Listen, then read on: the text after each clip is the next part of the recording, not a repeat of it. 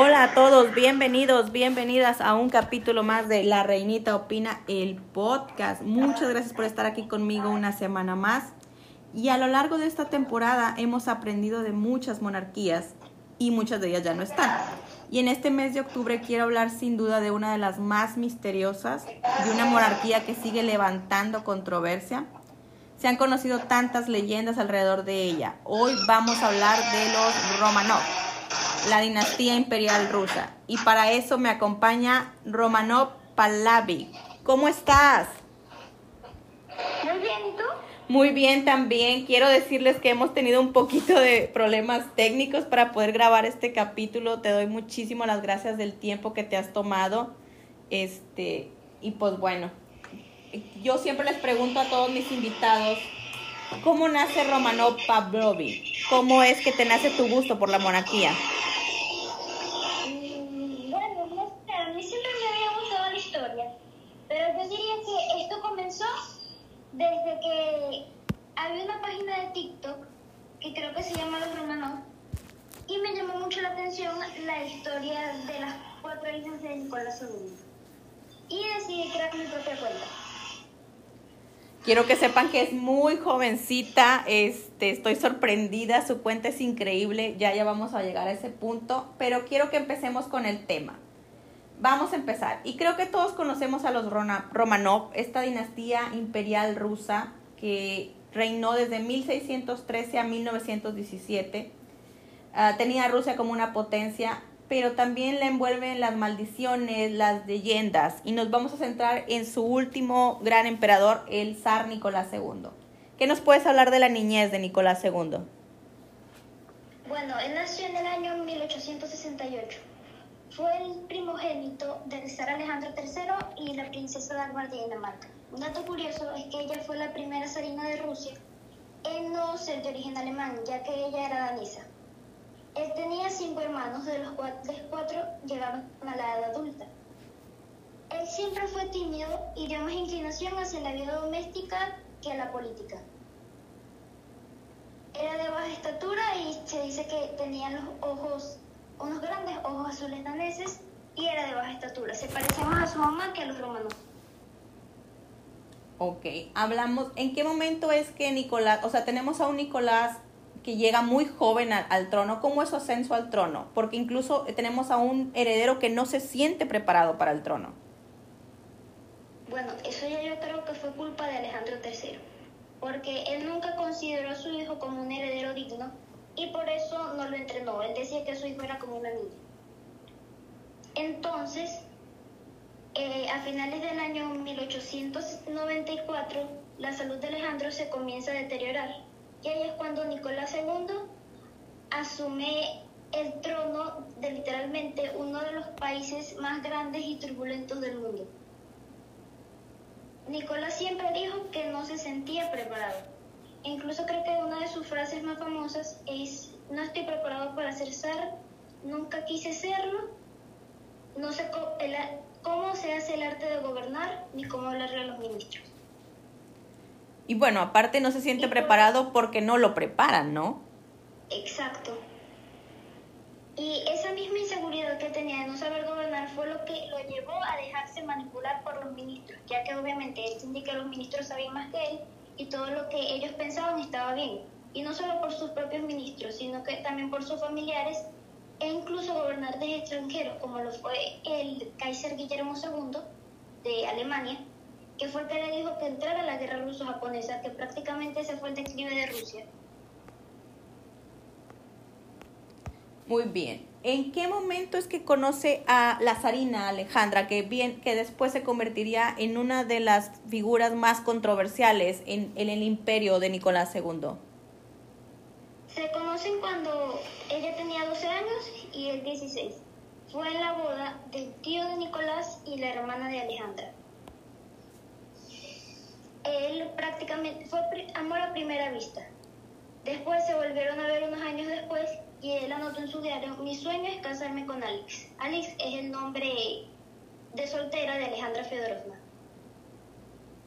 ¿Cuándo es que se casan? ¿Cuándo se da ya, ahora sí que la relación oficial, que, Sarina, que la zarina, se- digo, que Alejandra se convierte en la zarina de Rusia?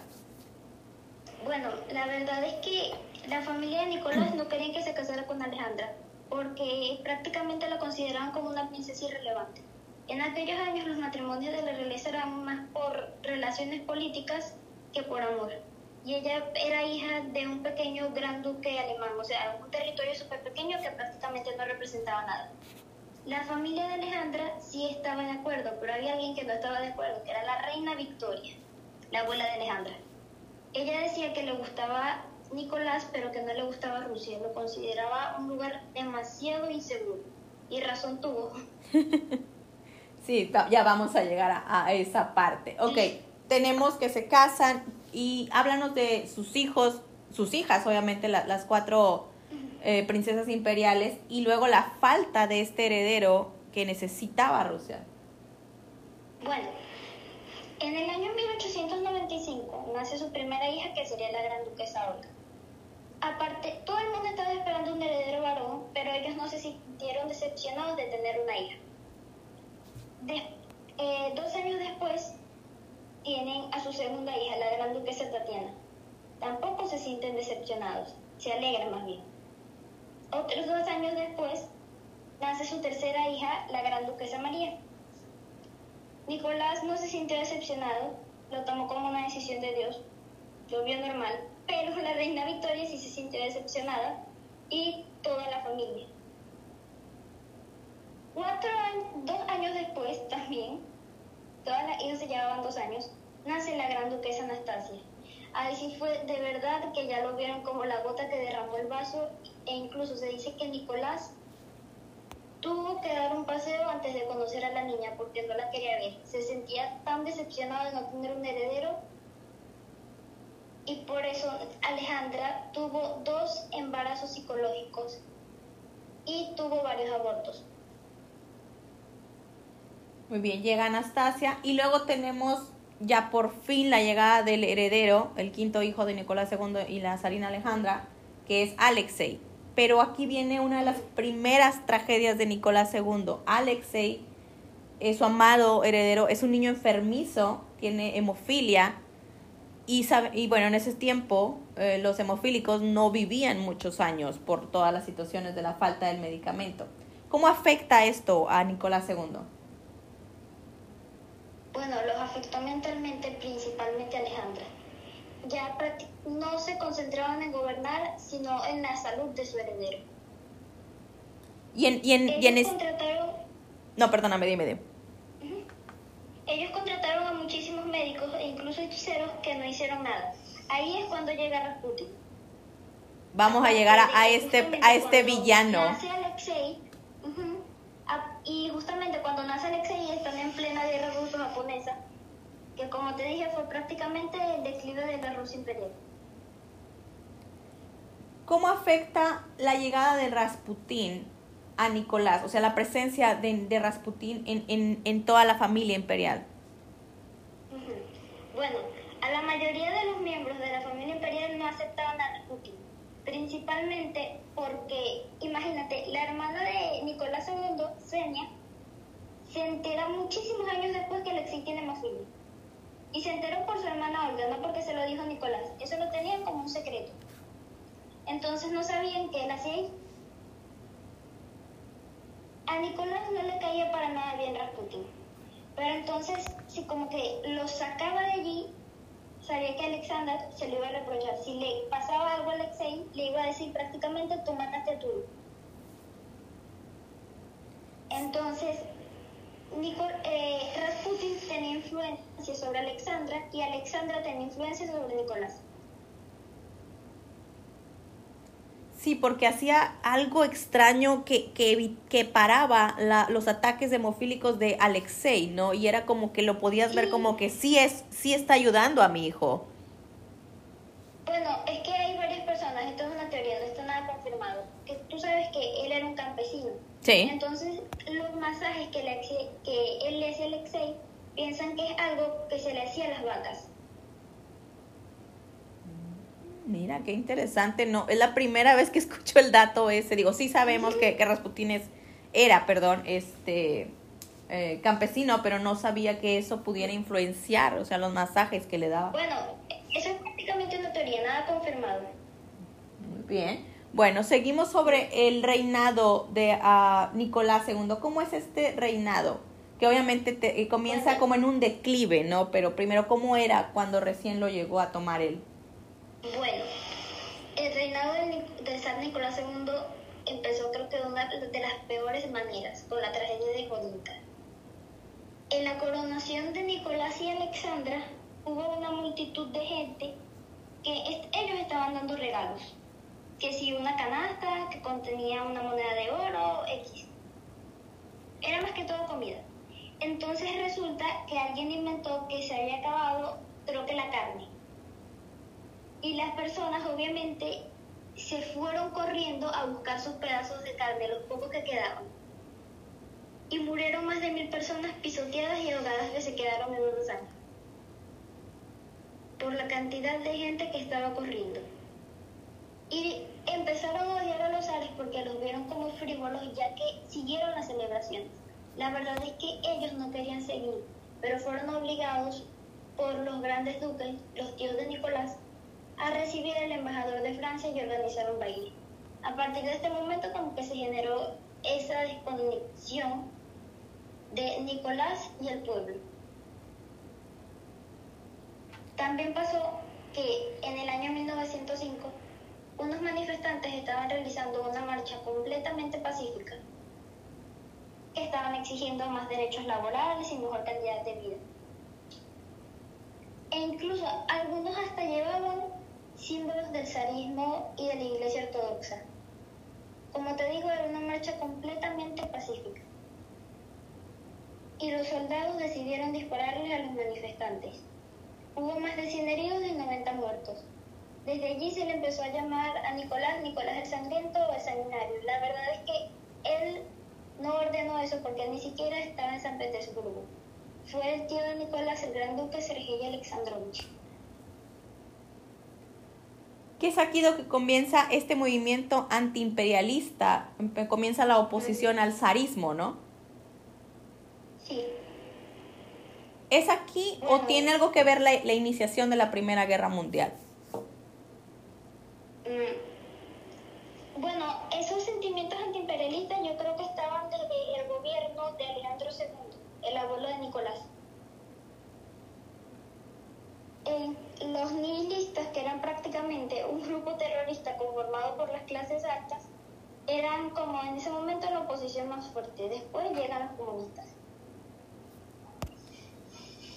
Bueno, llegamos a este punto en el que ahora sí que es como una olla de presión, explota, tenemos la Primera Guerra Mundial, tenemos la oposición al imperialismo, tenemos esta figura que comienza a emerger que es Leni, eh, y todo esto nos lleva a la abdicación de Nicolás II. ¿Cómo es que se da esto? Sí, ya va, pero hay un dato muy importante. A ver. que Rasputin le dijo a Nicolás que no entrara en la Primera Guerra Mundial. Pero Nicolás, como se declaraba el eterno protector de los eslavos, decidió ayudar a Serbia. O sea, en ese punto de entrar en la Primera Guerra Mundial sí fue Nicolás, no Rasputin, como muchas personas piensan. Sí, porque se cree, e incluso, hay- digo, hay series, hay películas, hay, hemos visto imágenes donde parece que es, es, es Rasputin el que le dice a Nicolás, no, vamos a la guerra, eh, tienes que ir a la guerra. O sea, sí, no es así. Exacto. De hecho, en Rusia había un, eh, un dicho muy famoso en ese momento que decían que dos personas gobernaban Rusia, Nicolás y la última persona que habló con él. Como se dejaba manipular tanto, Esa es buena, ¿eh? esa es buena de que había dos personas reinando y, y, hemos- y sabemos por la historia que cuando hay dos cabezas en una corona, esta siempre cae, nu- nunca, nunca sobrevive. sí. Bueno, llegamos a la Es que abdicación de... No, perdóname, dime, dime. No, que eso era lo que decía María de Tec, que Sí. los grandes monarcas no deben mezclar su vida personal y su reinado. Que ya vamos también a llegar al punto de la reina María de Tec. Ok, abdica Nicolás II. ¿Cómo es que llega a este El punto? Bueno, ya las tensiones en Rusia prácticamente no se pueden controlar y por eso es obligado a abdicar. Él abdica sus derechos y los de su hijo Alexei. Prácticamente el trono queda a su hermano Miguel, que si Nicolás no tenía idea de gobernar, él menos. Porque ese sí de verdad que no tenía nada de interés. Entonces ese hijo no podía heredar la corona del trono ruso. Ok, entonces Y prácticamente, ahí ya no tenían heredero. o sea, entonces prácticamente sería la abdicación de Nicolás II estaría poniéndole fin a, la familia Romanov, prácticamente. Sí. Ok, vamos. Sí, porque ya descendientes de Alejandro III para reinar no había, porque Nicolás había abdi- abdicado sus derechos y solo quedaba el hermano de Nicolás, que era Miguel, no tenía ningún interés en reinar y tenía un hijo de un matrimonio morganático, él tampoco podía heredar. Entonces ya quedarían los hijos, digo, los primos de Nicolás para heredar, que son los que están buscando el trono ahorita. Ah, ese es un punto muy interesante y vamos a llegar también. Pero vamos a llegar al punto. Nicolás abdica, se le recomienda exiliarse y uno de los primeros, eh, uno de los primeros países a los que se les pide ayuda en el exilio es a Inglaterra, que ya tenemos a la reina María de Teck y al rey Jorge V, si no me equivoco, reinando. ¿Qué es lo que en The Crown, en esta última temporada, vimos supuestamente que María de Teck se opone a que lleguen a Inglaterra por el problema que le puede ocasionar a Inglaterra. ¿Que esto es verdad o no? Es verdad. No se sabe exactamente si la reina María de Teque estuvo involucrada, pero sí se sabe que, o sea, le dio como influencia al rey. Y es una decisión muy difícil porque estás eligiendo entre el bienestar de tu familia y tu reino. Entonces es algo que se complica mucho. Y se dice siempre que el zar, que el rey Jorge V, siempre sintió como que esa culpa. Y además el Kaiser Guillermo II también, porque él es el que envía a Lenin a Rusia. Digo, ahorita que tocamos el punto de, la, de lo difícil que es la decisión entre la familia y la corona, digo, el mismo de Crown tenemos esta icónica frase que es la corona debe ganar y debe ganar siempre. O sea, María de Teck dijo, "Mm, mm, o sea, yo me duele, realmente es difícil, pero estoy pensando en el bienestar de mi pueblo. Porque familia somos uno, pero mi pueblo es muchísimo más grande que mi familia. Sí, Muy bien. Bueno, llegamos a que no logran exiliarse en ningún lado. eh, llevan un arresto domiciliario de la familia. eh, y luego llegamos al, literalmente eso es lo que es, es el asesinato de la familia real. ¿Nos puedes contar de este pasaje de la historia? Bueno, ellos primero estuvieron en arresto domiciliario en su palacio, en Sarkoyeselu. Después los llevaron a Tobolsk y después a la casa Ipativ. Eh, bueno, a ellos prácticamente ya al final lo estaban obligando a hacer trabajos forzados, se dice que la vida era muy monótona y que ya no les estaban dando casi comida, que solo era pan porque ya el gobierno provisional no los quería mantener. No tenía interés en mantenerlos. Y es cuando viene, eh, llegamos ya a la parte, esta parte que es su ejecución. Digo, ya es, es algo como que es muy histórico, pero me gustaría que nos platicaras para quienes no lo conocen, cuándo se da esta ejecución y cómo es que se da la ejecución de la familia imperial rusa. Se da entre el 16, se da entre la madrugada del 16 y el 17 de julio del año 1918. El zar y su familia son despertados de- en la madrugada y les dicen que los van a llevar a un lugar más seguro, pero primero tienen que ir al sótano a tomarles una foto para verificar que estén vivos. Bueno, pues lo que pasa es que le dicen a Nicolás su sentencia de muerte. Le toman la foto y le dicen su sentencia de muerte. Y Nicolás, sus últimas palabras fue que, y él fue el primero que murió, porque le dio una bala directamente en el corazón. Después la zarina y las hijas del zar no morían. Entonces pensaron que era como una protección divina. Pero pues no, resulta que ellas se habían cosido joyas en sus corsets y así las balas rebotaban. Parece que María, esto es una teoría, fue la única que logra escapar, pero al final un soldado la atrapa, la jala del cabello y la asesina. Que fue un asesinato con demasiada hazaña, era literalmente buscar borrar esa parte de la historia, este, porque en ese momento no se sabe qué es lo que pasa con ellos. ¿Cuándo es que se sabe lo que les sucedió? Bueno, eh, ah, otra cosa. No se sabe muy bien, no se sabe con exactitud si los soldados abusaron de las hijas de zar, porque sí se sabe que ellos tenían un acoso hacia ellas. Sí, sí, me imagino. Y en especial contra María y Tatiana, que era la hija, la segunda hija del zar y la tercera hija del zar. María todos dicen que era la más bonita, que cumplía con los estándares de belleza rusa y ella era muy inocente. Entonces algunos soldados se aprovecharon de eso y ella que también era muy enamoradiza. Se vuelve a saber de zar es cuando Lenin dice que asesinaron al zar, pero no se sabe nada de la familia.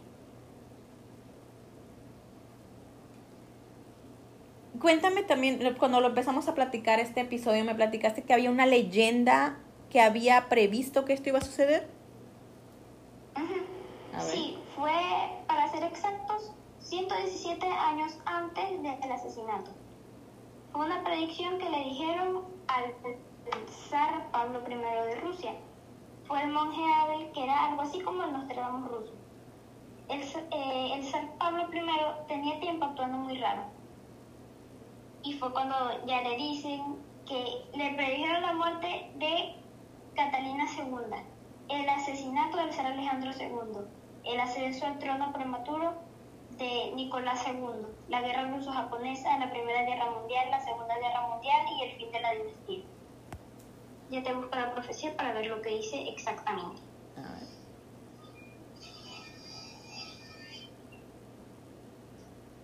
Que también tenemos esta leyenda, con mu- eh, Sí. digo, tenemos, eh, tenemos esta familia rodeada de leyendas, de historias, y tenemos la ya famosa leyenda de Anastasia. Sí, ya ya te digo la profecía. Ok. Habrá una gran guerra. Nicolás II, el rey santo, contará con la muerte de Cristo, la paciencia y la pureza de una paloma. De una paloma. Como el Hijo de Dios, su pueblo pondrá sobre su cabeza una corona de espinas que sustituirá la corona real. Remidirá al pueblo con un sacrificio incruento, con el nom un hombre con un hacha tomará el poder y ocasionará llanto. Eso prácticamente sería Lenin. Y esta carta, y eso fue una carta. Se tenía que abrir 100 años después. El zar y la zarina la abrieron en 1901. No le dijeron a nadie lo que contenía. Pero a partir de allí comenzaron a hablar del año 1918 como un año fatídico. Estoy sorprendida porque ahorita que, que- que me la dices, digo, sabemos que ya ha pasado muchos años, actualmente los zares rusos son, fueron canonizados por la Iglesia Ortodoxa. Ujú. Entonces, pr- prácticamente la profecía también te dice que al morir como Cristo iban a terminar siendo santos, que es lo que pasa, ahorita son Sí. santos de la Iglesia Católica, de la Iglesia, perdón, Ortodoxa. Eh, eh, Estoy sor- te juro que me dejaste sin palabras. Exacto. Y todos fueron canonizados. Sí, Todos los que murieron en la masacre de los romanos.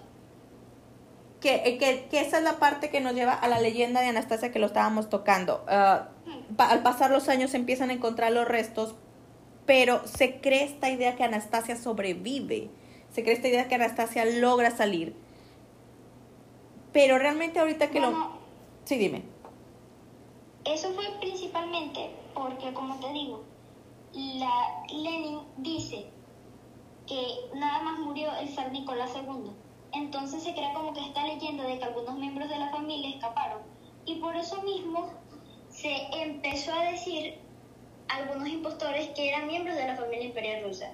La más famosa fue Anna Anderson, que en realidad era una polaca que había sufrido un accidente y perdido la memoria. Digo, que incluso se han hecho hasta, digo, está la caricatura, ¿no? De Anastasia que nos cuenta cómo sobrevive, cómo la logran sacar. Pero ya en la vida real era difícil salir de, de, de esta Rusia nueva, de esta Ru- Rusia revolucionaria, socialista, que, que, desa- que quiere desaparecer todo lo que significaba Nicolás II. Sí. Ah. Y de hecho, las hermanas de Nicolás casi no pueden escapar. O sea, se salvaron, sería gracias a un milagro. porque ellos quedaron atrapados en Crimea. ¿Qué otras maldiciones hay alrededor de Nicolás y de los Romanov?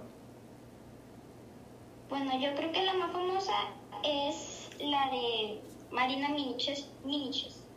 Bueno, no sé, es polaco. Esta era una bruja que el concepto histórico es demasiado largo de explicar, porque ya eso sería como para el reinado de Iván el Terrible. Eh, cuenta la leyenda que Marina, al enterarse de la terrible muerte de su hijo, maldijo al Romanov y le dice, empezarás con la muerte de un Zarevich y morirás y terminarás con la muerte de un Zarevich. Y prácticamente se cumplió porque el último Zarevich legítimo de Rusia fue el Zarevich Alexei, que nunca llegó a ser zar. ¿Hay descendientes actualmente de la dinastía Romanov? Sí, y claro. El rey Carlos de Inglaterra es un descendiente de los Romanov. Prácticamente la mayoría de las monarquías europeas son descendientes de los Romanov, pero los que están reclamando el trono son descendientes de los primos del zar y también de los sobrinos del zar.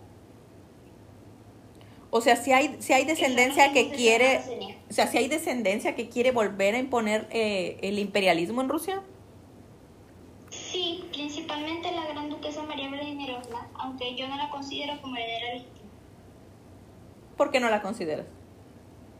Bueno, hay tres reglas básicas y ella no, no las cumple. Primero, no debe ser mujer. Yo sé que eso se puede modificar, pero ella ahí pierde todos sus derechos sucesorios. Porque prácticamente no heredera, no da el nombre de la dinastía. Tú sabes que las mujeres no podían heredar y por eso se generó ese gran problema con el heredero, con Nicolás II. También que el matrimonio de su madre y su padre puede considerarse morganático, porque ellos son de la familia real de Georgia, que Georgia fue invadida por el imperio ruso, fue anexionada. Entonces ellos ya no contarían como familia real, sino como aristócratas. Y aún así puede considerarse morganático el matrimonio, porque estás casando prácticamente al heredero de la dinastía Romanov. Y también porque sus abuelos eran Cirilo y Victoria. Pero ¿quiénes son ellos? Son el príncipe, él se proclamó zar, pero hay algo que la Iglesia Ortodoxa prohíbe, que es el matrimonio entre primos hermanos. Y ellos eran primos hermanos. E incluso el zar le quitó todos sus derechos por un tiempo. Y ella también reparte muchos títulos imperiales que hasta que Rusia no sea oficialmente una monarquía, eso no se puede hacer. ¿Dónde radica ella? Ella vive entre Madrid y Moscú. Es muy amiga de Putin. Ah, vaya, mira. ¿Y Putin no siente así como miedo? bueno, o sea, de... No, no, porque el movimiento monárquico en Rusia es apoyado por el 30% de la población. Pero la verdad es que hay como decirlo, oposición más fuerte. Sí, son menos las personas que quisieran un imperialismo de nuevo en Rusia. Sí. Hay rusos, hay rusos muy nacionalistas que sí lo quieren, pero la verdad es que a ella no la ven como una amenaza. Y si ella decidiera tomar el poder en Rusia, podría ser algo más como la monarquía británica, algo simbólico, o más parecido a la monarquía japonesa, que prácticamente el emperador es solo un adorno y no tiene nada de poder político. Mira, qué interesante. Para ir terminando con este Sí. tema, ¿dónde están actualmente los restos de los Romanov, de, de, de Nicolás II y de su familia? Bueno, están en Rusia, pero eso es un gran problema porque la Iglesia Ortodoxa no los quiere reconocer como sus restos realmente. Y María Vladimirovna, la que está reclamando el trono, justamente por esa insistencia de la Iglesia Ortodoxa que no son sus restos, no fue al entierro. Y aún los restos de María y Alexei, de la tercera hija del zar y el zarevich, fueron encontrados mucho después que los de sus padres y aún no los han enterrado con ellos. O sea, María y Alexei están alejados de su familia. Sí, porque incluso se hizo noticia. Creo que al príncipe Felipe, que en paz descanse de Inglaterra, se le solicitó tipo de ADN para poder eh, de saber si eran o no los restos. Sí, fue él, porque él estaba súper relacionado con los romanos. Su mamá, digo, su abuela, era hermana de Nazarina. Y él también desciende de la gran duquesa Olga, que era una gran duquesa rusa por nacimiento. Y no está muy alejada de Nicolás II. Me sorprende que, la iglesia no lo quiera reconocer cuando tenemos este contexto científico que respalda el ADN. Sí, a mí también me parece una locura y también y no me gusta para nada que los restos de María Alexei estén alejados de su familia porque ellos eran muy unidos. Y en especial Alexei, que todos lo amaban y era como que lo que unía más a la familia. Quiero agradecerte muchísimo por este increíble capítulo. Hemos descubierto cosas muy, muy interesantes. Eh, espero que no sea la única vez que me acompañes. Eh, también, como te lo dije ahorita antes de que habláramos, quiero agradecerte. Bueno, este... si quieres podemos hablar de la monarquía iraní cuando quieras. Ah, muchísimo. Bueno, lo vamos a ir armando, claro que sí. También, como lo dije al principio del capítulo, quiero agradecerte que pues pudimos de alguna manera sortear este problema técnico que nos dio la distancia. Y quiero que nos digas tus redes sociales para poderte seguir, por favor. Bueno, romanov.paslavi en Instagram y en TikTok. Bueno, ya saben que a mí me encuentran como la Reinita 70 en Instagram y la Reinita Opina en YouTube. Les agradezco mucho que estuvieran aquí conmigo y yo los veo por aquí la próxima semana. Por lo pronto les dejo un besito. Adiós. Adiós.